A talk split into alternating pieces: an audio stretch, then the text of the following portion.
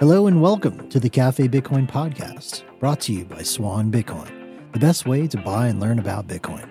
I'm your host, Alex Danzig, and we're excited to announce that we're bringing the Cafe Bitcoin conversation from Twitter Spaces to you on this show, the Cafe Bitcoin podcast, Monday through Friday every week. Join us as we speak to guests like Michael Saylor, Lyn Alden, Cory Klippsten, Greg Foss, Tomer Strolight, and many others in the Bitcoin space. Also, be sure to hit that subscribe button. Make sure you get notifications when we launch a new episode. You can join us live on Twitter Spaces Monday through Friday, starting at 7 a.m. Pacific and 10 a.m. Eastern every morning to become part of the conversation yourself. Thanks again. We look forward to bringing you the best Bitcoin content daily here on the Cafe Bitcoin Podcast.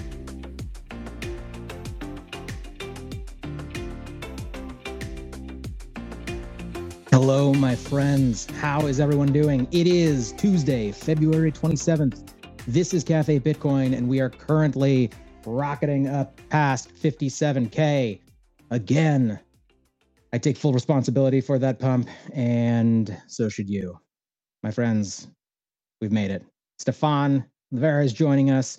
We've got an incredible set of guests today. I'm extremely inside, excited. Excuse me. Stephan, let's start with you. How are you doing? How are you feeling?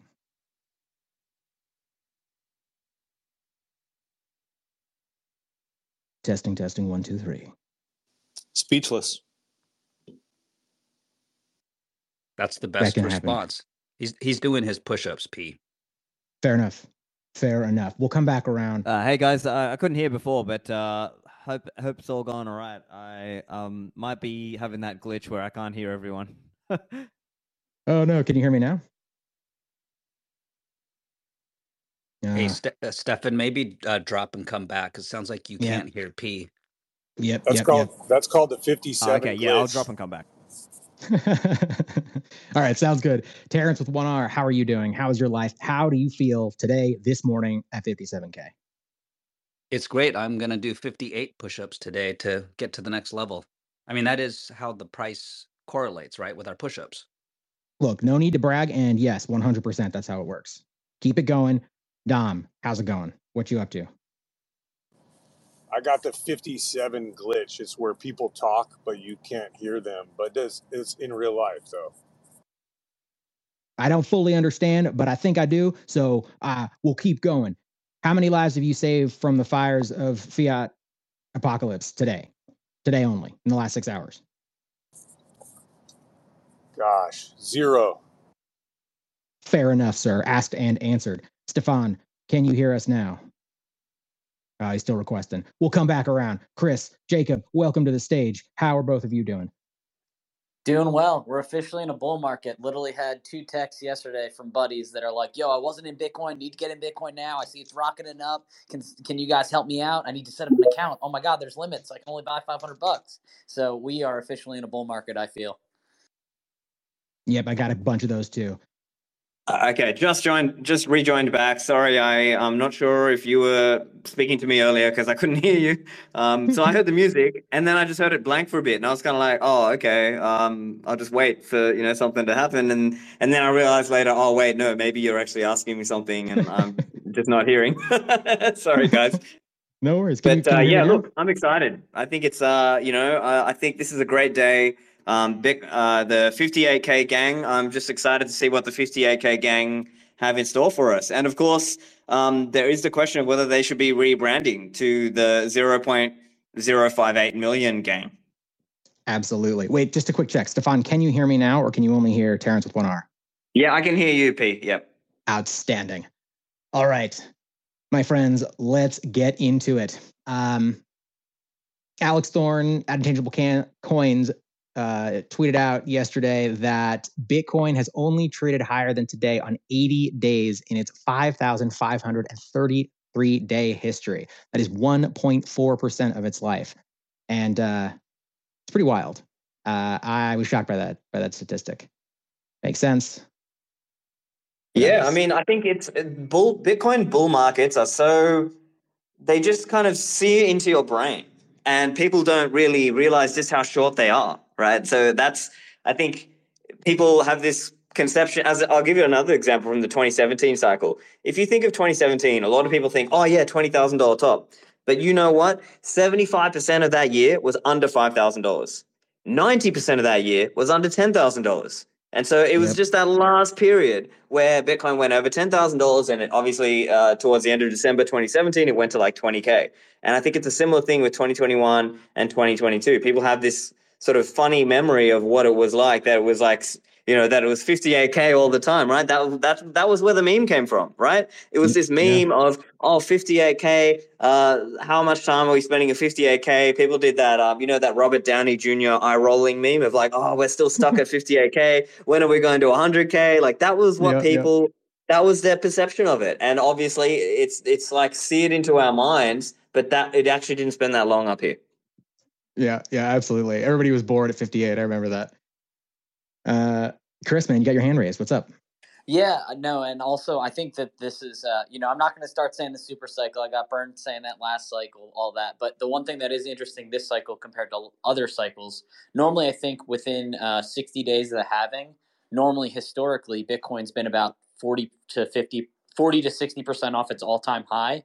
Uh, right now we're encroaching. We're much closer than that. I think we, I remember we were like 20 percent out, but as we're still rocketing up cl- uh, closer to the all-time high right before the halving. So uh, very interesting if we're going to finally have uh, more of a, uh, I guess, a higher bull run, a much higher bull run, or I, I don't know the metrics of it, but very interesting for sure. Absolutely. John, welcome to the stage. Uh, good morning, everyone. I want to say hi to the OGs. Uh, if you held through the 28 day bear market from mid January to mid February, you were officially an OG. So, congratulations, everyone. Those people Absolutely. did it. Those people did it the hard way. I see what you did there, and I fully approve. Well done, sir. Oh man, uh, we were just talking about how everybody is, you know, texting us now. I'm sure you get it more than anyone, given your uh, your you know history at Goldman Sachs and and in the uh, traditional financial markets. I'm sure you have people messaging you that were like, "Oh my God, you were right all along." Definitely getting some of them. I, I think it might take, I don't know, another like 10K in the price or maybe even an all time high. I feel like we're still in the early stages of that. Um, there, there's definitely a two way flow there. Uh, I have sent out a few texts where I was pinging some of my friends in October, November, and I was just like, hey guys, how about you just start an IRA and put $7,000 worth of Bitcoin in it? You know, what's the worst that could happen? I think you, if you, you do this, you'll be happy in a few years. And unfortunately, most of them did not listen. So uh, yesterday, I did make it a point to say to screenshot that and say, uh, "Hey, did anyone listen to me on this?" Uh, knowing that the answer was no. But uh, yeah, so there, there's two way text flow there. I'll admit that. I love it. I love it. Well, uh, one of the things we were talking about last night when we uh, we opened a, a late room and we was talking about how um, with the it's, it's been this growing trend, the de-risking of talking about Bitcoin publicly. But you know, Corey was talking about recently that with the launch of the ETFs, the risk for the average well-known, you know, influencer, news anchor person talking about Bitcoin is significantly lowered. And so we're seeing more and more and more people talking about Bitcoin publicly, and, and they're not seen as this like fringe lunatic. And uh, recently, Trevor Noah, Trevor Noah, excuse me, actually was talking about Bitcoin on stage. Jacob, do you have that clip? I do. Just give me just two moments, and I can. Uh, I'll definitely play it for us here. Sorry. All right. Basically, Whoa, it's him. Damn, Jacob at 57 is like a, you know. Sorry, man. I'm just watching this price chart on, He's on just the glued to YouTube it. channel. He's You know glued how to it it. is. You know how it is. J- right, Jacob's like, yeah, watch your mouth, T, otherwise I'm heading out of here. and we'll see how you do. Well, while uh, while Jacob pulls that up, um, Oh no, no, I have, story. have it ready now. I have it. I have it ready. roll a clip, roll the tape. made in your life? The biggest mistake I've ever made? Yeah, what's that one mistake? Oh. And how did you recover from it? How did you turn it into Biggest mistake I've ever made, not buying Bitcoin when it was nothing. I mean, that's the biggest mistake I've made. It was it cost nothing at some point. You know what I mean? That that was maybe the biggest mistake I've made, and um, and not taking the time to understand it. Yeah. But how do you recover from it? You also understand that life is full of mistakes. made in your life? The biggest mistake I've ever man. So I think there's so many interesting things about that clip. One is he is coming at it from only the financial angle, or it seems like that. And the second thing is that I, I disagree with him. The conclusion is what do you do with that? You learn about Bitcoin now. You start buying Bitcoin now. You learn about how it's this freedom technology. Uh, I'm curious what other people think, though. we all get Bitcoin when we admit we were wrong, right? Yeah. Also, the cost of Bitcoin um, was never nothing. It was it was having tremendous huevos and courage uh, to get in on something that literally no one believed in. So there was a heavy cost, uh, even when it was you know a dollar. Absolutely. Uh, shout out um, Natalie Brunell. I didn't she have an interview with Peter Schiff? I want to say within the last like year, maybe eighteen months, where she basically got him to admit, and maybe he was doing it a little tongue in cheek, but I think he said something like, "Oh man, I wish I would have bought Bitcoin." Um, so it reminded me of of that too. That I, I think she actually got him to say that at some point. Yeah. But I, I I'll say it one more time, and I really want to stress it. One of the things that I've noticed, and this happens, it happens in every you know bull market, but a huge percentage of people they think they've missed the boat. They think that you know, oh, it's too late. I should have bought it before. And the reality is, there are there's almost no one who got Bitcoin, you know, ten years ago and still has all that Bitcoin. It's a it's a constant process, and you can start learning about Bitcoin today, right now, and it, it will have a massive positive impact on your life not only from the financial perspective, but just from the perspective of understanding how the financial system is stacked against you, how central banks actually work, and the importance of freedom technology. But I can't emphasize that enough. Uh, take the opportunity if you are not already, uh, if you don't already un- understand Bitcoin, start learning today, and uh, you're not too late. You're early. Yeah, most I most remember people writing- that. Uh, So, You go on, go on, Dom. I, I was only going to say most people that say they missed out on getting Bitcoin early are really saying I missed out on getting a bunch of fiat gains and money. But once you start realizing, like, oh, what if I can say I missed out on buying into and opting into Bitcoin and owning a part of Bitcoin, not just the asset but everything it represents, then that will diminish this this feeling that you missed out because surely you can still do that and you did not miss out. But if you're if you're talking fiat gains, then it overwhelms your thinking.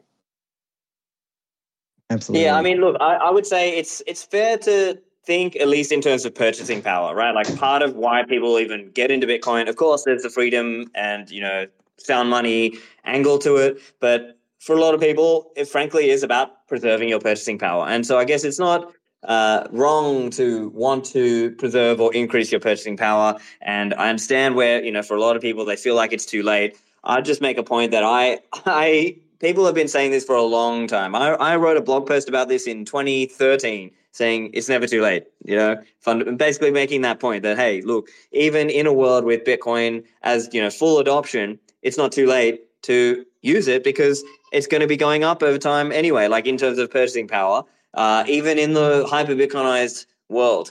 Uh, and with this Trevor Noah clip, I think it's funny because every now and again that you get these clips of like, let's say, quote unquote, mainstream people who are not known in the world of Bitcoin talking about it, right? Like there was that clip in the in the the Barbie, um, Margot Robbie was saying something like, "Oh, our husband's talking about some male thing, probably like about Bitcoin or whatever." Well, there's another example where um, you might have seen this clip doing the rounds recently. Funnily enough, my wife sent it to me as well. She saw this clip. This guy was on a talk show, and I think they were talking about how the engagement broke down, and um, he was joking about getting the ring back and be like, "Thank you, that's a Bitcoin," right? And again, Yes. it just kind of, it just sort of shows up in random places uh, it, where you wouldn't expect it, and so we're going to see that more and more. And uh, yeah, really, the lesson is to just get started at some point, even in a small way. of course, for a lot of people, it's an ego thing. Um, but yeah, John, you want to jump in? Yeah, no, that's that is great. Um, my wife saw the same clip. I believe that was Vanderpump Rules. I'm slightly embarrassed to know that, but I'm pretty sure that's where that was. Um, a few a few things. So one, P mentioned uh, news anchors being kind of more willing and able to just mention Bitcoin and have it not be weird, have it not be something that uh, hurts their reputation. And a clip that was obviously making the rounds last week was when Trump got asked about Bitcoin. And obviously his response was what most people talked about. But I thought it was fascinating just that the the news host, it was Laura Ingraham of Fox, she was the one who phrased it. She was like, "Isn't the next logical step Bitcoin?" you know, like for her to just phrase that question that way, totally, totally comfortably, as if it's like a normal question, just shows how far um, we have come. So I wanted to highlight that, and then one other thing, um, this idea of missing the boat. This this is not just unique to Bitcoin, and I would think that TradFi people should get this a, a little bit more easily whether it's Microsoft, whether it's Apple, whether it's Amazon, there have been times over the last two decades where people have said, "Oh, I missed it." You know, everyone knows about this now. Look, look how much the stock has gone up the past three years or whatever time period you look at. I missed it. And um, there's a friend of Swan, um, for, for anyone who knows him. He had a great post on LinkedIn. It's really short. I'll just read it. It was about a month ago, and he said Microsoft's market cap just flipped Apple at 2.9 trillion to take place as the most valuable company in the world. Back in the early 90s, everyone on Wall Street was looking for the quote unquote next Microsoft, but the next Microsoft was Microsoft. Um, and he's obviously relating that to Bitcoin. And I think there's just a huge lesson to be taken there that um, and we you know if that applies to microsoft we obviously believe that that applies even more so to bitcoin. Um, the ceiling on bitcoin if we're talking you know gold is 10 trillion I, the chances of microsoft getting to 10 trillion before an asset like bitcoin does i, I think it's much lower. So yeah it, this this should be a concept that applies to wall street people but um, it, it, might take them a little longer to get it absolutely i, I completely agree um, okay I'm going to keep us moving. Um, I wanted to get everyone's thoughts on uh, there is a new or there's a, there's a new piece of legislation that was introduced by Republican lawmakers to ban CBDCs. Um, CBDCs are something we talk about a lot. They are a technology that allows uh, a number of negative things, but one of them is unprecedented financial surveillance, and it gives governments uh, the tools to not only see all the transactions that are happening, but also to impose, um, you know, economic we'll, we'll call it what it is economic violence against its citizens much much more easily. Um, it gives them full control over the money. And uh, uh, I'll just read a couple quotes and then I'd love to toss it back to the speakers and see what everybody else thinks. Um, Senator Budd said, as Americans face the prospect of an increasingly weaponized government, ensuring financial privacy is pivotal. A CBDC would open the door for the federal government to surveil and control the spending habits of all Americans. Any push to establish a CBDC must be confronted and stopped blah, blah, blah, blah, blah. And then he tries to leverage it into his own political career. Stephan, John, Neil, anybody have thoughts Look, about? Uh, I think, yeah, sure. I'll just jump in quickly. I think the CBDC, obviously, there's the control angle, there's the inflationary angle, there's the angle that, that it can be used to control what you spend your money on. I think the main point I would make, which is there is a crisis theory here. Like the idea is they use a crisis to drive through new controls. And and I'm not saying that in some you know conspiracy sense. I just mean like naturally that's just kind of a reaction that happens. People get scared and then government steps in or somebody in the government, a politician will sort of step in and say, "Hey, see, I'm going to do this to help you." And then the people yell for it, right? As we saw with COVID, people were screaming for lockdowns and mandates and all this other stuff. So it's a similar thing that there will be some narrative in the future. It's hard to predict exactly what it will be, but it'll be something like, oh, you know, there's like uh, this bad thing happening, and we need CBDCs to help, you know, help the government stop that bad thing, and that's why you should support it.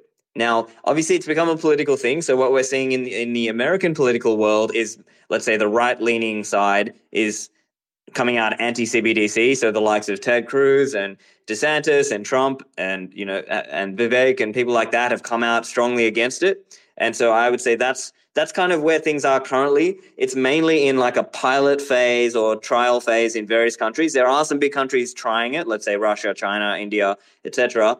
Um, but in terms of like actually coming in, I think it'll take another quote unquote crisis. Okay, now do I agree it's a real crisis? No, but they'll they'll come up with a crisis, whether it's the climate thing, whether it's you know some other thing, whether it's the terrorism, the money laundering angles. Those will be the angles that will be used to push it through. Because for now, CBDCs are very, very unpopular with the masses. Most of the people in the masses are not like, yeah, we need a CBDC. No, it's just being driven by a few people And what what it takes to drive it over that line is a crisis. Absolutely. Well said. Very much agree. I, I made a joke back in March of 2023, which um, is crazy that that's not even a year ago, that there were the U.S. banking failures and, and short lived crisis because they reacted so quickly. But um, said something to the effect of FDIC insurance will be effectively unlimited for the next 15 days. We will call it 15 days to slow the spread of bank failures. Um, but I think you know, getting to what Stephan was saying, that it would take some sort of crisis in order to get people on board with with a you know, let's call it a full on CBDC. Um, and just a few comments on like comparing. I think there's three main buckets to compare. It's like the existing system. Let's call it like the bank, uh, commercial banking plus central banking model. Then there's Bitcoin, and then there's full on CBDC, where the thing you hold is a liability of the central bank the benefit, and I hate to even use that word, but the benefit of the CBDC model, they'll frame it as a benefit, is look, you can't have a bank failure because this is a liability of the central bank directly. And that's one way they could have instituted it and said, look, there's commercial bank failures. We need this CBDC so that we don't have any more bank failures. I don't think that was a realistic option for them because allowing the bank failures is such a chaotic socially destructive thing that they, they couldn't really do it that way. Um, but just wanted to highlight the fact that there's kind of these three different three different buckets: Bitcoin, the commercial banking system, plus central banking we have now, and CBDC. And what we all know as Bitcoiners is what does Bitcoin, you know, protect you from? If, if you're going to summarize it really quickly, debasement, censorship, and seizure. And the CBDC is obviously on the total opposite end of that. You are exposed to debasement, censorship, and seizure. And, and seizure. So you know they, they couldn't be more opposed in that sense. I'll just point out as well. I mean, I agree with John. I think one differentiation that we might see around the world is there will be different styles of CBDC. So the term people are using for this now is retail CBDC versus wholesale CBDC. So that's going to be kind of like, are you going to cut out the retail banks and will it be directly managed and operated by the central bank? Or will the retail banks and commercial banks of today be cut into the deal and they will be the ones who sort of help institute this arrangement? So that's going to be another angle as well. Like, is it going to be a retail CBDC or a wholesale CBDC? And they'll have some slightly different uh, implications of what, you know, how they're managed, how they're run, because at the end of the day, most of these governments do not actually have highly technical, competent staff, they need to outsource. They need to get somebody else to deal with it. And so that may be where, you know, central banks may not have the capability to do tech support for grandma on her CBDC. And that's why they want they will sort of leverage that out to or get private entities to deal with that. And that's where this kind of retail or wholesale angle may come in, where they may have you know, they'll say, okay, existing banks, you just take on this new CBDC and learn how to deal with it that way, you know? So that's kind of another angle that's going to come in. Absolutely. Absolutely. Uh, two things before I forget. One, uh, as we're talking about, or we were talking earlier about, it's never too early, it's never too late to learn about Bitcoin. I want to uh, I want to let everybody know that tonight we have an amazing show with Stephan and Brady, which is Welcome to Bitcoin Live. Stephan, what time is that on? Uh, it, I I got to check because for me in Dubai time it's seven thirty a.m. tomorrow morning. so 10, in, 30 yeah. Uh, Eastern. 10:30 Eastern today, tonight. Be there. It's a fantastic uh, Twitter Spaces show with Brady and Stephan to learn about Bitcoin, to hear people asking questions about Bitcoin. I also want to uh, shill our Welcome to Bitcoin course, which uh, is a fantastic resource for people who want to watch the incredible Natalie Brunell uh, educate people on what Bitcoin is. The resource that I use when people are like, "What is a Bitcoin? How does one Satoshi?" I send them that link, and they quickly become educated.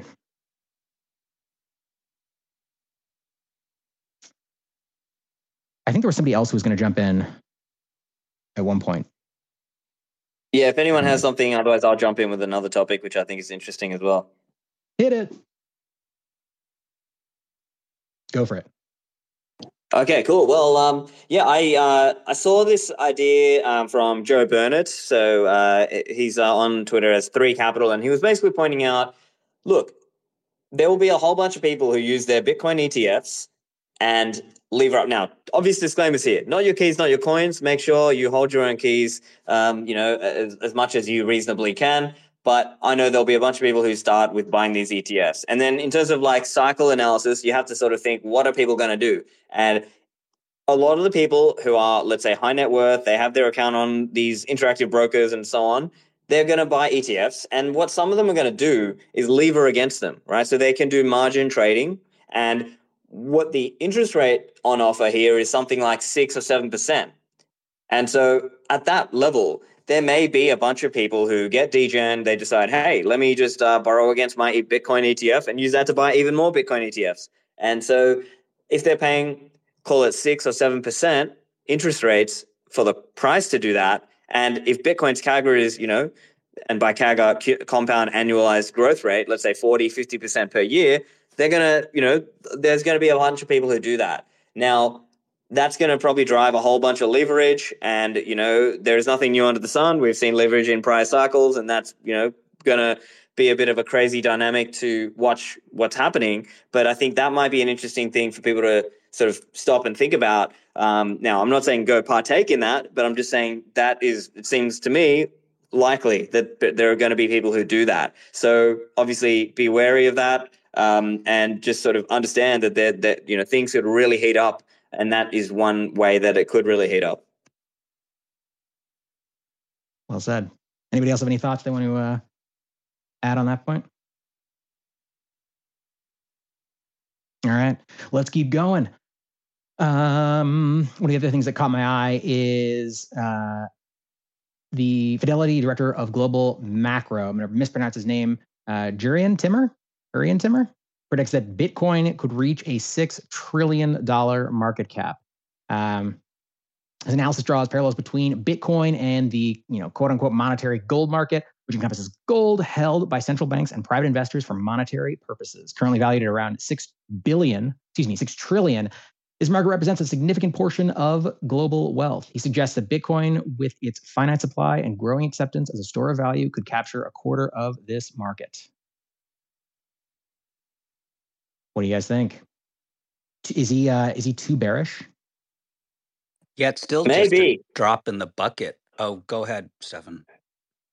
Oh yeah, I was just going to say I think that might also be part of a narrative over the next year or two. Um, if you know, as the bull market heats up, there'll be you know, and I think the halving will drive this conversation too because Bitcoin's inflation rate will be so low. that I think it'll be you know under one percent, uh, maybe zero point eight percent. Last I checked, someone someone check me if I'm wrong there, but it's going to be really really low. It's going to be way lower than gold, and so that might also start driving the narrative of hey, should Bitcoin's market be bigger than the market for gold? And the market for gold is call it 12, 13 trillion. And so the implied price from a Bitcoin perspective, if Bitcoin were equalized with gold, we're talking in the $650,000 range. In that, we're talking in, in that ballpark. And so there'll be a lot of people talking about that too. And so that might be kind of a, a, a target in people's minds of, um, you know, just how high do they think it is going to go? Yeah. Yep. Yep. Yep. John, you got any thoughts there?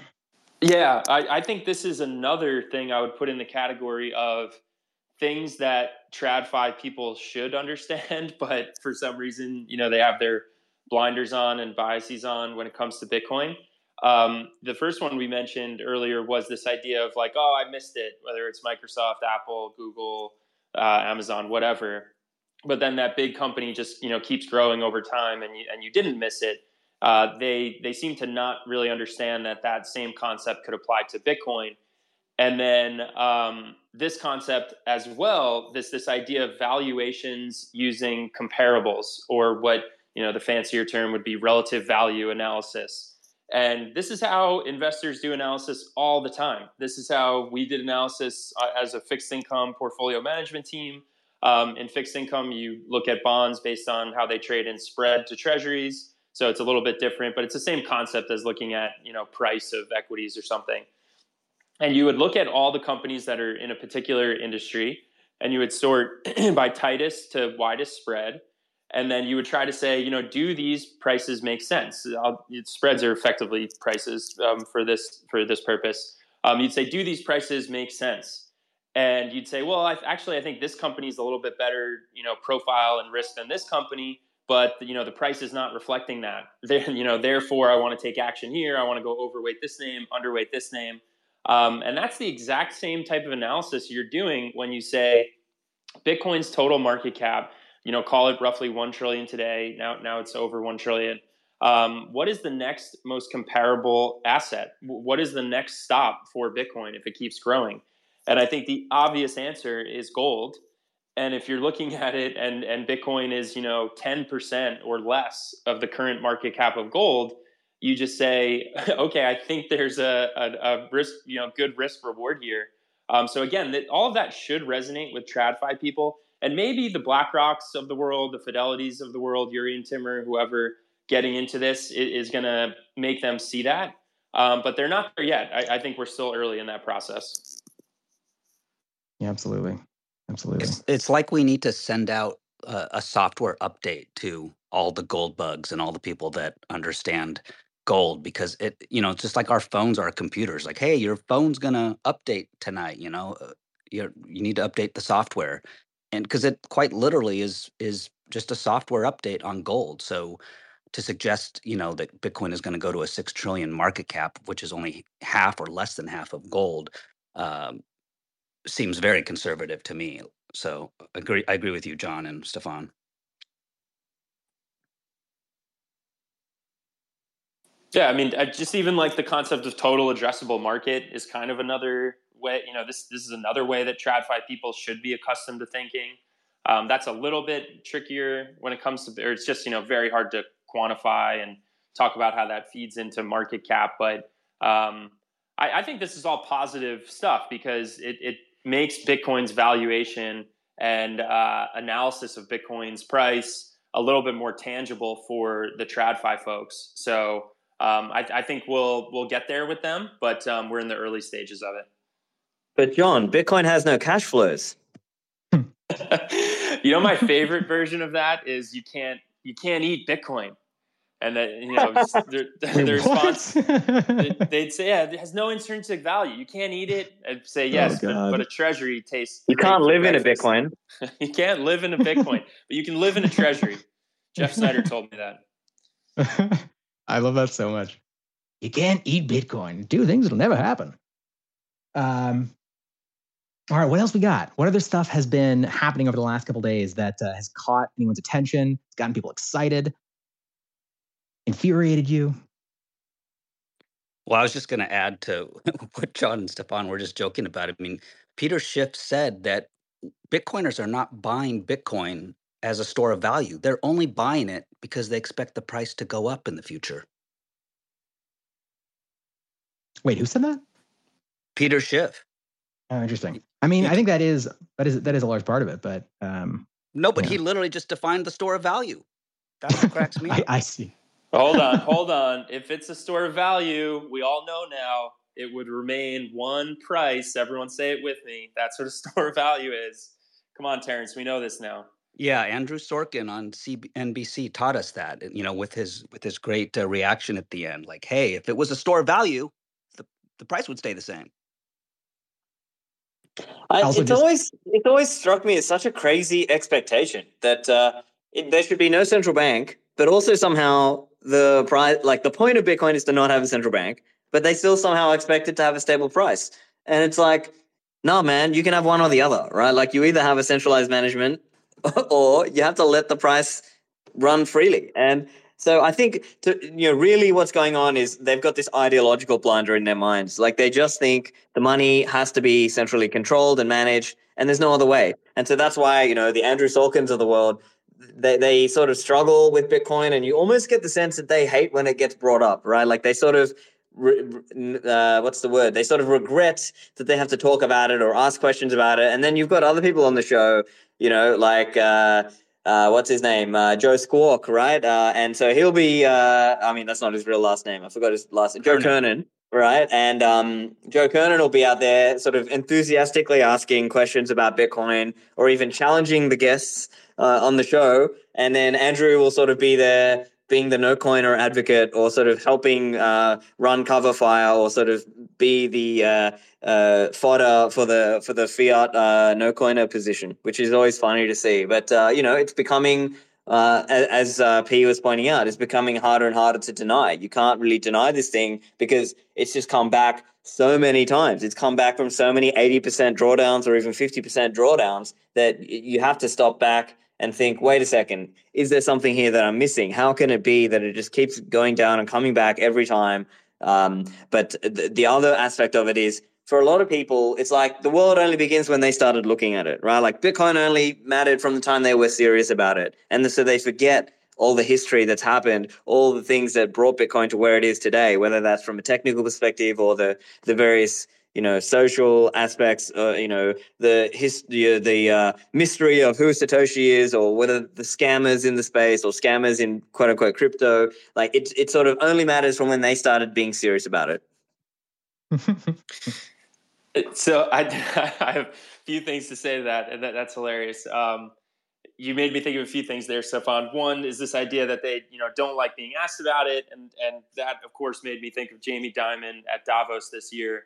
Um, Dom, you probably saw this live since you know you and Mitch were were at Davos, but uh, Jamie Dimon said this is the last time he's going to talk about Bitcoin, um, and I think we all know that that is probably not going to be the case.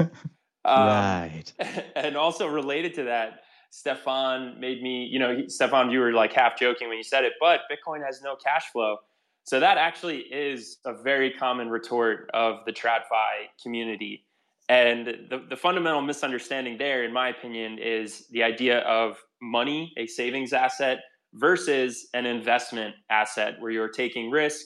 You expect to get, you know, whether it's cash flow or future cash flow, whatever this is one that I think this will take the TradFi community a very long time to understand. The other stuff we were talking about, valuation models for Bitcoin, the idea that you didn't miss the boat just because you're getting in now, I think that is a shorter bridge for them to get across. The idea that there's a difference between a monetary savings asset that, yes, it does nothing, uh, you know, quote unquote, does nothing, meaning that, you know, there's not a business behind it, there's not cash flow, et cetera. There's not a management team. Um, that that is distinctly different from investing. But just because it's different and because it's not investing, that doesn't mean it, it doesn't have tremendous value for people. So uh, that's going to take them a lot longer to understand. But I think that's fine because once you understand that, you're basically you know in the sound money camp firmly. So at, that at that point, you're just basically a full on Bitcoiner, in my opinion. Yeah, I mean, what's it going to take for some of these uh, fiat journalists to uh, actually try and steelman the their opponent's view, right? I think the funny thing is you probably got more Austrian economists who've actually gone and read the Keynes and the MMT people more so than the Keynes and MMT people have gone and actually read the Austrians. And so I think there's a disparity there, and that's often why you get this kind of funny uh, it, it's just this funny uh, way it looks, right? When the Andrew Sorkins of the world are sort of poo pooing Bitcoin because, hey, quote unquote, it has no cash flow.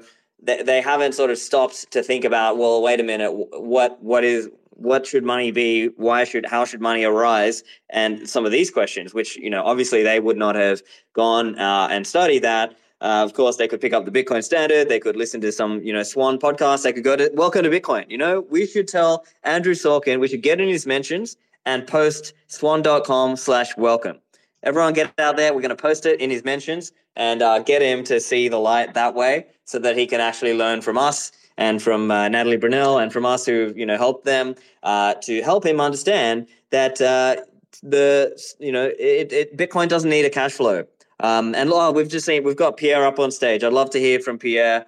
Um, you know what's happening with you, Pierre, and what's wh- why doesn't Bitcoin have a cash flow? Yeah, great question, Stephan. I mean, it, it, the answer is simple, which is that it is cash itself, right? And so it's kind of a tautology to expect to have a cash flow. The cash flow is one Bitcoin equals one Bitcoin, so you can always trade one Bitcoin for one Bitcoin. So you can already have a you know a circular economy of cash flow there. But you know, more seriously, uh, I find myself uh, this morning uh, driving up to uh, Waco, Texas, uh, where we are defending the Bitcoin cult against the federal government. Uh, except, you know, I think we're going to this time. So I'm excited about the litigation that's going on there uh, against the Biden administration. Fantastic. If you're in the audience and you have not seen the incredible, hysterical video that Pierre made uh, testing Bitcoin mining sites for carbon emissions, it's incredible. Go watch it immediately. Uh, Pierre, I'm sure they can find that somewhere on your uh, on your Twitter feed. But uh, yeah, it's on the Riot YouTube channel. It's uh, Riot's uh, number one video. Uh, it's directly related to this litigation because you know the Elizabeth Warrens of the world are, are claiming that there's a climate emergency, and that Bitcoin miners are you know part of this emergency. Uh, and so that, that video debunks uh, the myth that there's any carbon emissions coming from Bitcoin miners. Yep, yep, yep, yep, yep, yep. But again, the level of humor is amazing. Go watch it if you haven't seen it, guys. It's uh, it's great. What else we got, my friends? I will just say, piggybacking on the the idea of you know Bitcoin doesn't have cash flow, therefore they imply therefore it's you know not valuable, and totally agree with what Pierre and Stephan are saying that you know it act, it is currency, it is money itself.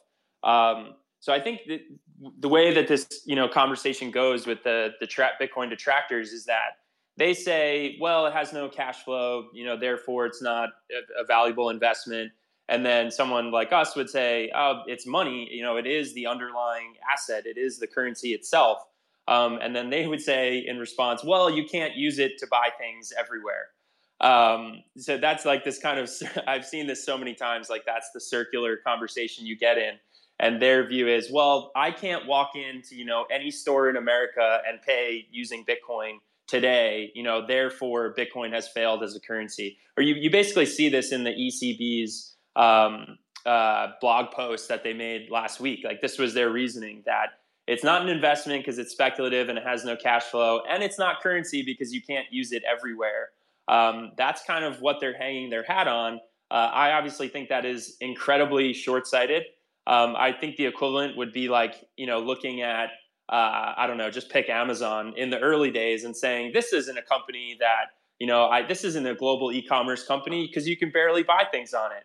Um, and the obvious response would be, yeah, they're in the process of building that. You know, let's let's use a little bit of foresight. But uh, yeah. I think that's too much to ask of those people.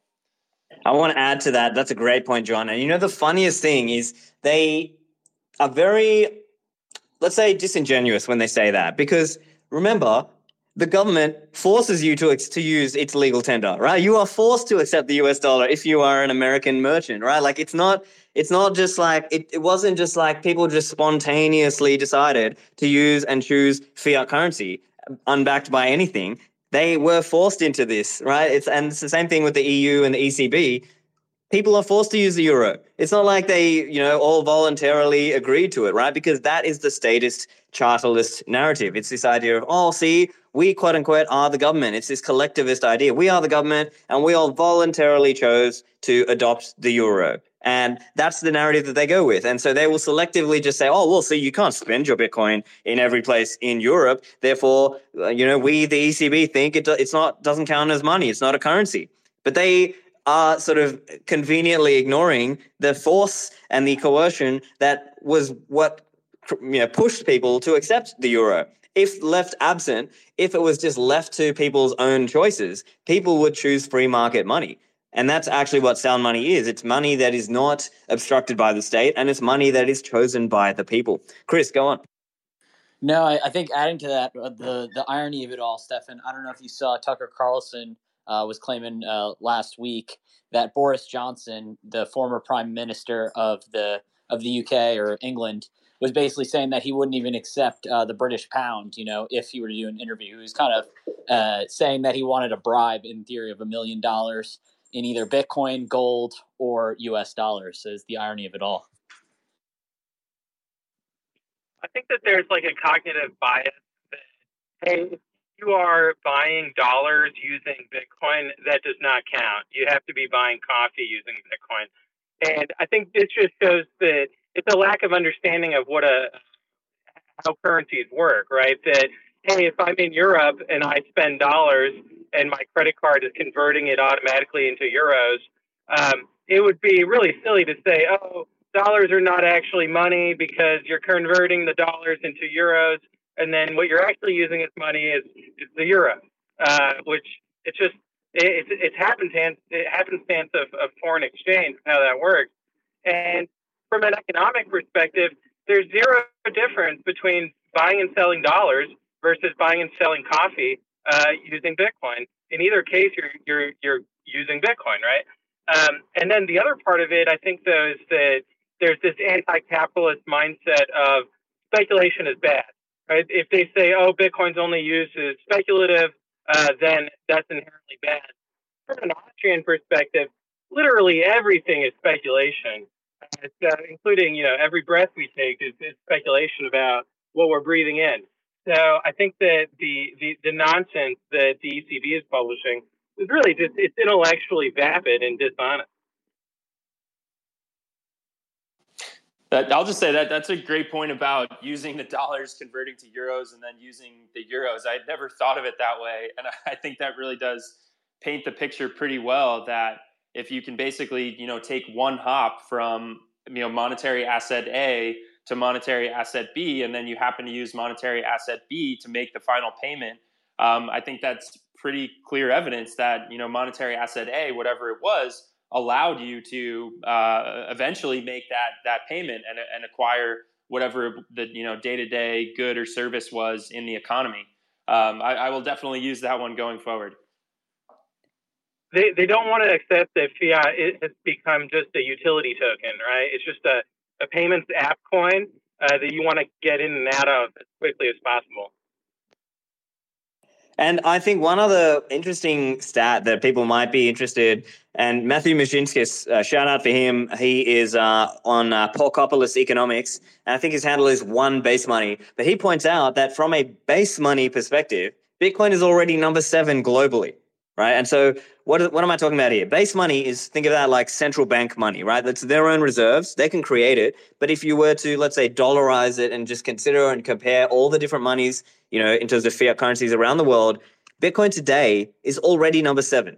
It's already, you know, in the top 10 globally. And so it's kind of insane for people who think that, oh, see, it's not a real currency, blah, blah, blah. They're just, they're just sort of um, obfuscating and neglecting that there are different ways of counting and thinking about money. And if you look at it from a base money perspective, if you compare Bitcoin as a base money against the base money of, let's say, the US dollar or the euro and all these others, it's already right up there. And so it's just crazy that, um, that people are not able to zoom out and see how much progress has been made just since January 2009. Dr. Jeff, I want to welcome you to the stage as well. How's it going? What are your thoughts? Give it to us. Morning, P. Thanks for having me up. Hey, everybody. Hope you're all doing well. Great discussion. Uh, I just agree with everything that has been said. And um, to piggyback on what um, Stephan and Pierre were saying earlier, too, I, I would say that, you know, if the IRS came out with the announcement today that they are now treating Bitcoin transactions as currency instead of as property, meaning that you don't get, uh, you, you don't have to uh, um, take a tax hit every time you sell Bitcoin to buy something um, it would instantly be used much more frequently uh, as a medium of exchange. So that's one thing. They're actually hindering the progress of Bitcoin as a medium of exchange uh, and slowing it down as much as possible. And then they, on the and then on the other hand, they sit there and make fun of it as being a poor medium of exchange. So they're they're hypocrites uh, in every way, of course, um, and they want their tentacles and everything that that Bitcoiners are doing, and and it's very frustrating for them because it's hard to get their tentacles uh, into Bitcoin. Um, so so totally agree with that. Um, I you know, and then the other thing is Stephan just left, but you know, regarding Bitcoin as being number seven uh, uh, of the currencies in the world, it's obviously, I think it's inevitable that it's going to number one, and it does that by absorbing the purchasing power of all of the other currencies. So we're seeing weak currencies fall uh, by the wayside and fall in relevance right now. Um, I think we're heading to a world uh, in the next 10 years, probably, where we basically have the big three the US dollar, um, probably the BRICS currency, China of some sort, uh, and then Bitcoin is the dark horse that's just ripping higher, exponentially growing faster and absorbing the purchasing power of all of these other currencies. So um, it's on its way to becoming the world's leading reserve currency, obviously. Um, but uh, you know who hates that? Obviously, the the nation states that control uh, currency they hate that. Why? Because they can, as they produce their currency, they can actually steal the purchasing power of their citizens and maintain their dominance. Uh, and so, as Bitcoin continues to grow, it distributes that purchasing power to the people instead of centralizing it in the government. It actually creates the, uh, a more powerful and content people uh, at the expense of the government. So you love to see it, right? Unless you're unless you're a big banker, unless you're a politician, unless you're a, um, a central banker, um, uh, you you love to see what's happening with Bitcoin and love to see the distribution of purchasing power throughout the world. So I'm here for it. I think it's going to be an exciting couple of decades. Absolutely. Is, is is the bull crab like uh, what's going on, Doc? Just bull crabbing, man. Um, hey, I'll tell you. By the way, I, I've I've been harping on this. You know, my theory has been for uh, you know since 2021 that the 2021 bull market was an anomaly, meaning it was too low. Um, I think based if you look at kind of power law growth and and prior um, bull markets, I know we have a very limited sample, but I still maintain that 2021 we should have seen a high in the Bitcoin price of around 125k. I truly believe that the um, China banning uh, its miners and dropping the network hash rate by 50% in the, in a matter of about a month was a true exogenous kind of black swan event that just hammered uh, the Bitcoin network. Obviously, it didn't hurt the capacity or uh, ability ability of the network to function.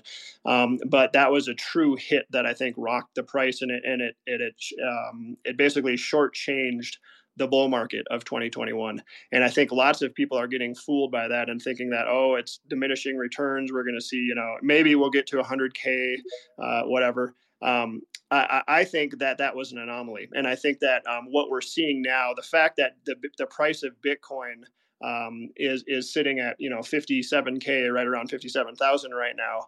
Um, it is much more in line with that theory. Why do I say that? Because um, you can look at past cycles, and after the high, we usually see at the halving, the price of Bitcoin gets to about 50 to 60 percent of the prior um, all-time high at the at the next halving. Hopefully, this makes sense if we presume that the halving should have been 125k back in the fourth quarter of 2021 then we should see a bitcoin price of about 62.5 to 75,000 uh, that's in the 50 60 uh, excuse me 50 to 60 percent range of the previous high of 125,000 which it should have been. Hopefully that makes sense. So i so this to me is confirmation. If we see the bitcoin price um, on April 20th, on around that time, of between like 62.5 and 75,000 that would, for me, confirm my belief that the last cycle was cut short uh, and that we're going to go much higher. I still hold my target of I think we're getting, uh, you know, we're going to get to 475k uh, by the fourth quarter of 2025, and that may prove to be conservative as well.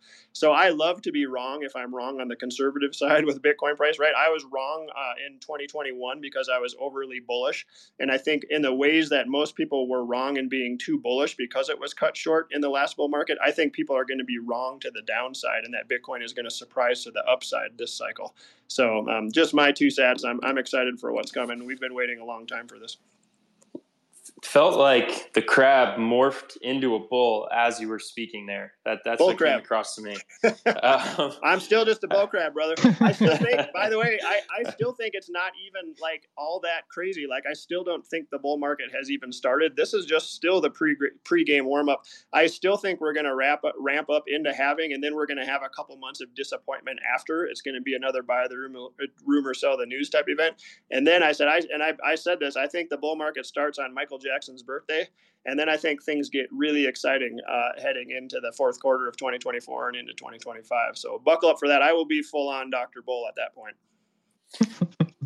yeah, so I, I think um, this idea that the China mining ban sort of cut the last cycle short, I think there's something to it. I mean, if you think about what would have happened, it's probably, I mean, it's likely to say that a lot of the Chinese miners were extremely bullish on Bitcoin. And they had been, you know, mining in China for years and years and years. And people know there's still some hash rate there operating in China. But if you think about what would have happened, they would have had to sell some coins to move their stack, right? Or to move the mining rigs. And that could have happened precisely at the, the you know, the heat of the cycle. And so if it was absent that, intervention by the Chinese government, who knows? Yeah, I think it could well have gone above 100k.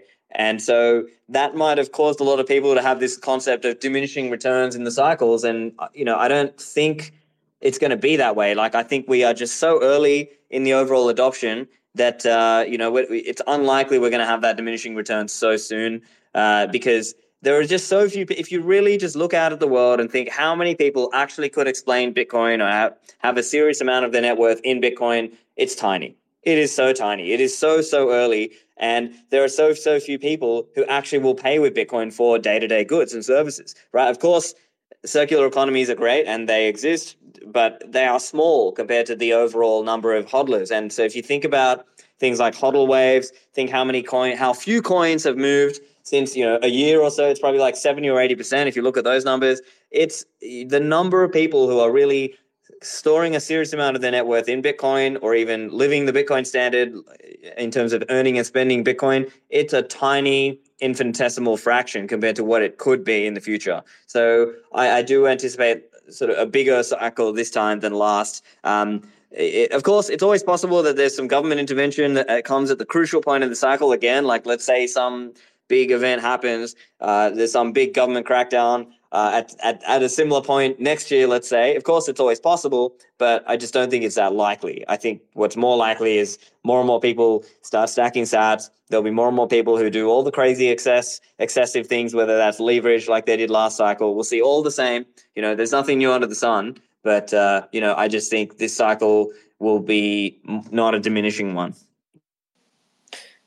I'll just, I'll say I think it's a very interesting theory that 2021 was basically a, a tame bull cycle, um, like Dr. Jeff was throwing out and Stephan was was adding his thoughts to. I, if that is the case, I think that'll be fascinating to look back on, just given what was happening. Because think back to 2020 and 2021, we got the biggest monetary bazooka, monetized deficits, the Fed buying a trillion dollars worth of assets in three weeks, three trillion dollars worth of assets in three months zero interest rates for you know a couple of years uh, the meme stocks like it, the list goes on and on. It'll be crazy if we look back in history of bitcoin cycles and we say yeah all that was going on and that was actually one of the more tame bull markets. Um, that will be yeah. you know really crazy to explain. I, I think it's possible though. Um, and even if this cycle ends up being you know more of a an aggressive bull market, it'll it'll be crazy to look back at 2021 and say, "Wow, it wasn't as crazy back then." I think part of it, uh, you know, part of the blame goes to the likes of FTX and so on. Like the like people thought they were buying coins, but they weren't, and so I think that angle you can't. It's hard to underestimate that, right? Like, think yes, absolutely. There was massive government stimulus. There was, you know, money printing galore. There was all, you know, all these crazy reasons for why there would be a lot of segments of society just going crazy with their spending. Because remember, some people were winning and other people were losing, right? If you were a quote unquote uh, non essential worker, you were just shut down, you weren't able to work. But then on the other hand, if you were a beneficiary of this system, if you were the cantillionaire and you were getting paid, let's say you were, you know, selling uh, masks or something, uh, or you were in an industry where you were benefiting disproportionately. You had all this extra money. You could go speculate on this, that, and the other. You could speculate on random meme stocks, or you could speculate on Bitcoin or other things, and or on shitcoins, of course. And so that dynamic, hopefully, will, at least it'll be a little bit better this cycle, uh, this coming cycle, because people will sort of learn more about, hey, not your keys, not your coins. You know, the, the infrastructure is better. Like obviously companies like us, like Swan, are you know growing and more people who are learning about Bitcoin are going to learn about it from us, from, you know, welcome to Bitcoin, right? Swan.com slash welcome. They're going to learn from places like that. Um, of course, there'll be the excesses, but there'll be more people who are sort of stacking into their own self custody, right? And th- that that will just be increased pressure against any fractional reserve operators such as FTX. And so I think the fractional reservers will just continue. Of course, there'll be people who try there'll be people who try to do fractional reserve, but they'll just continually get wrecked because more and more people are learning, hey, I need to withdraw to self custody. So I think that'll be a really interesting dynamic to watch over the next year or two. Yeah, another thing on Dr. Jeff's 21 uh, anomaly theory is, and I think about this a lot, you know, in that time period, the the the top five to ten mainstream media outlets, you know, no one can prove with certainty, but had the green light for any negative Bitcoin coverage you can imagine, and we saw that, especially with the coverage of FTX, right? When there's massive frauds and, and scandals that have been far less covered than that. Now you have the uh, overhead owners of mainstream media now own Bitcoin and so uh, it's a it's a whole different ball game, and um, you know it's just going to be interesting. You know, like like Stephan mentioned, um, you know, if you had a black swan event, I, would be really interested to see um, how media coverage may be different than than previous cycles. One thing that could be interesting as well is even if there are, let's say, quote unquote, elite or high level people who are high in the government or high in the private sector, let's say, with sort of connections in, the question will be will they advocate for Bitcoin to be an open and free thing, or will it be more like a Bitcoin for me, but not for thee, right? That could also be another angle, right? We've seen that in different countries. Um, probably a good example I could raise is even with Ukraine, right? So Ukraine was uh, asking for Bitcoin donations, but at the same time banning local people from buying Bitcoin with their local currency, right? So that's kind of like a Bitcoin for me, but not for thee scenario. And maybe we see that in other countries, right? So there, you know, everyone will want Bitcoin, whether you're in the government or not. And it's just going to be a, a dynamic of who supports freedom, who actually wants you know, Bitcoin in the reason or for the reason of making the world more free and a better place, and who who is out here just to let's say, selfishly take Bitcoin from themselves and stop other people from having access to it. Absolutely. That blew my mind when that happened. When, when uh, they're asking for Bitcoin donations, but preventing people from, uh, citizens from using it or holding it. Wild. And I think, you know, we're going to see a lot more, you know, here's the other aspect. If we're sort of zooming out, talking macro and understanding what's going on around the world, so many of these countries' governments are in massive debt they have pensions that are not funded, especially in the US. They've got this, you know, this output gap, or what's it called, the fiscal gap, and basically they've, unfortunately, there's a big generational battle as well because people are a lot of older people. You know, again, it's hard to. I'm not pointing the finger, but you have to sort of generalize a bit. But there are older people who have this mindset of, "Oh, hey, I paid into this pension system. I should be able to withdraw out of it." But they don't understand that the amount they paid in is nowhere near what they're going to be drawing out, and th- there is no money there. It's not. There's not like it wasn't held there for them. That you know, the only money now is coming out of younger generations, and so th- there's uh, this generational uh, injustice in a way because younger people are sort of shut out of the housing market. They're shut out in so many ways. Uh, and so it's gonna there's gonna be a lot of genuine questions raised around the justice of the system that you know they're gonna pay into the into the welfare Ponzi, but they will not be able to benefit from the welfare Ponzi when time comes for them to retire. And so that's going to be a really brutal conversation in many countries, not just in America. You know, we're seeing that all around. Um, so yeah, I'm curious if anyone else has something to add on that point. I don't think we have enough time to to to fire off on that because that's my love language right there. the the pensions being underfunded. That's specifically your love language, Tom, right?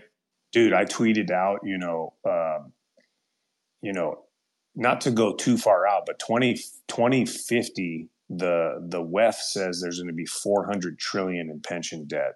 That coincides with Biden's ARPA funds that uh, basically kick like 80 billion to distressed pensions, and they put a date there of 2050 of when this support will hopefully carry those two. The state of Illinois, uh, their top five pensions are funded at 44 cents on the dollar, and they're in the same state as strike headquarters. All they need to do is go next door and, and talk to Jack or someone there. Um, you know, we're seeing in the UK, they're talking about pushing the age back to 70 the average age in the US over the last 20 years has gone up by almost 10 years. So it's hundred percent, like Stephan was saying, like paying into this system. And of course, everyone assumes that because the laws support, um, and rightfully so, that if you agree to someone before their career, that you have to commit to the pension paid. That's all dependent on the system being functional and intact. I mean, we know bailouts are the norm now, and pensions actually are getting bailed out on the front end, not even the back end. But at some point, if there's massive, widespread problems, right? Everything kind of goes out of the window. So, and not to mention the slow burn where, you know, you might get pushed to retire later than you thought, and you may get less of a of a, of a you know retirement than you intended on. Yeah, I'll give an example. Even in, Australia, so obviously not as relevant for everybody, but in Australia, there, uh, the the debate there now is because they had so much immigration, but not enough housing supply being built.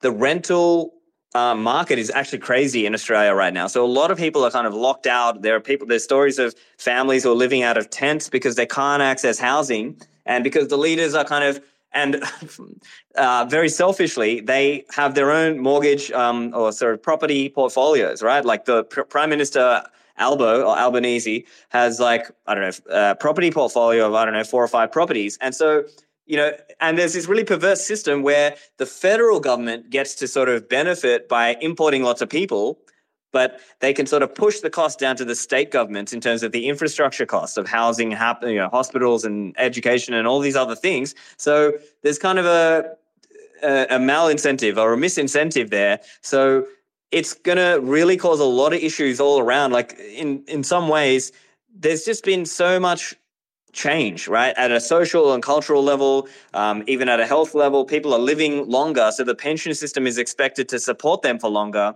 Then, and the birth rates are going down. So people can't, people aren't having as many children.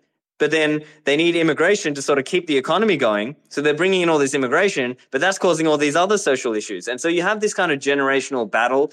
And what you have is this kind of uh, property landlord class and they get certain tax benefits. And so in Australia, they call it negative gearing.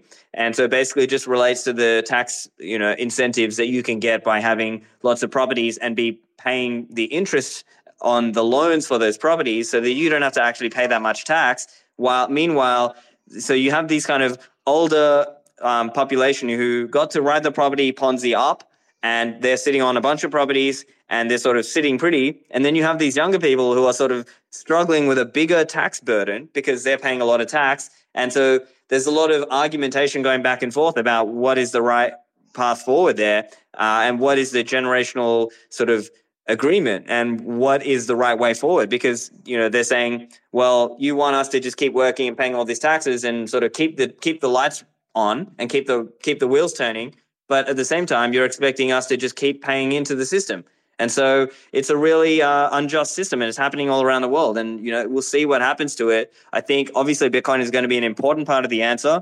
Um, people need to start thinking in terms of Bitcoin. And this is another little hobby horse issue, but I think it's going to become more and more important. If you look at the typical finance influencers, right?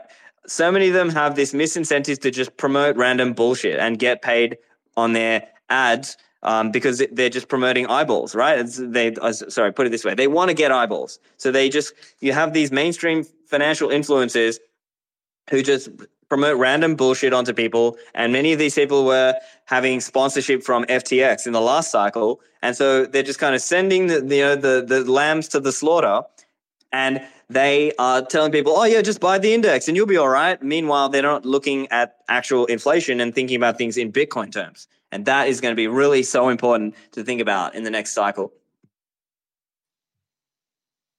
Brandon, welcome to the stage. I see you had your hand raised up, very uh, respectfully for a few minutes.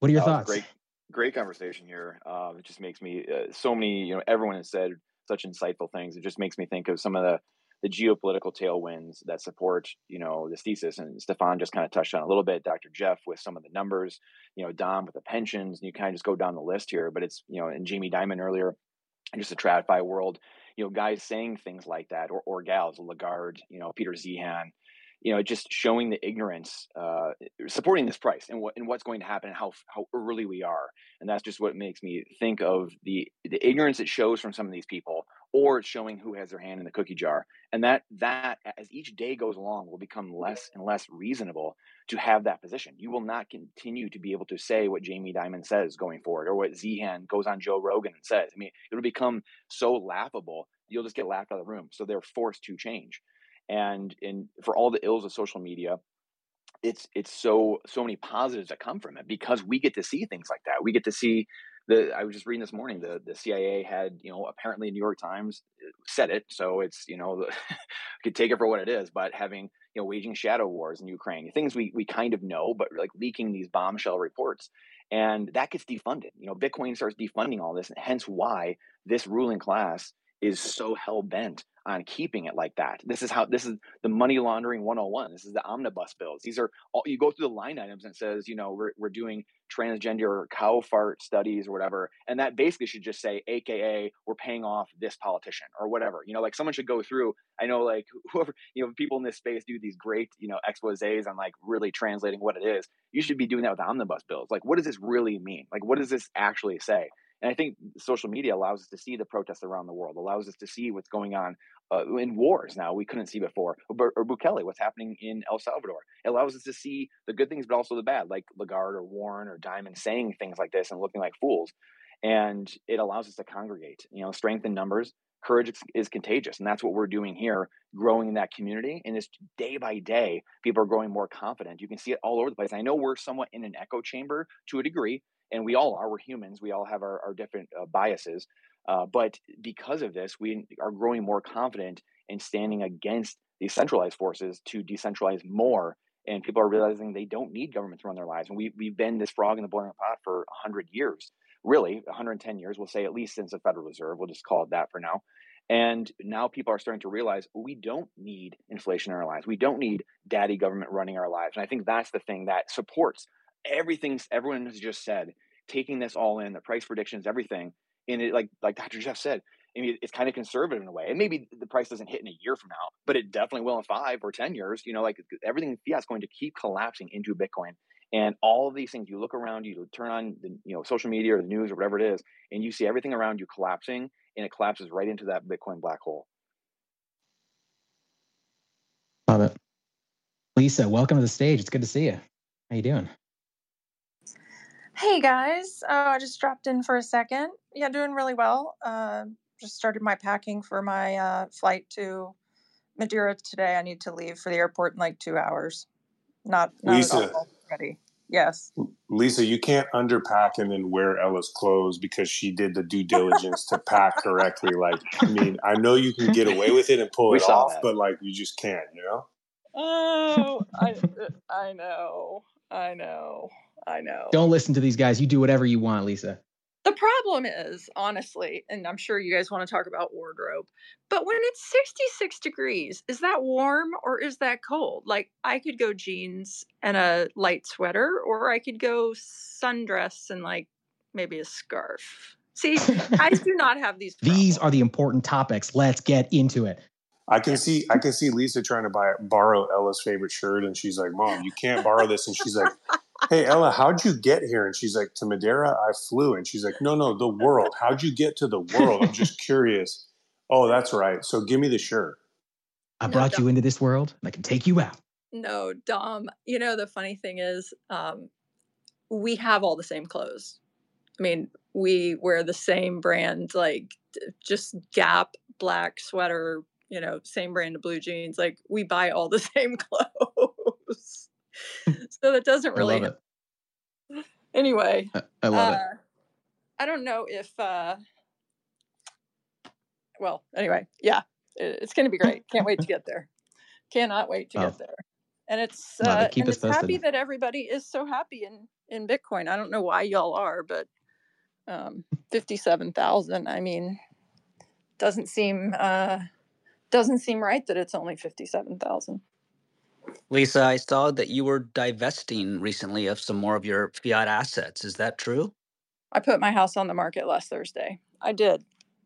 I paid my property tax at the end of January, and then I got on my. I had it, it, I had to like verify that I hadn't escrowed for property tax, which I had not.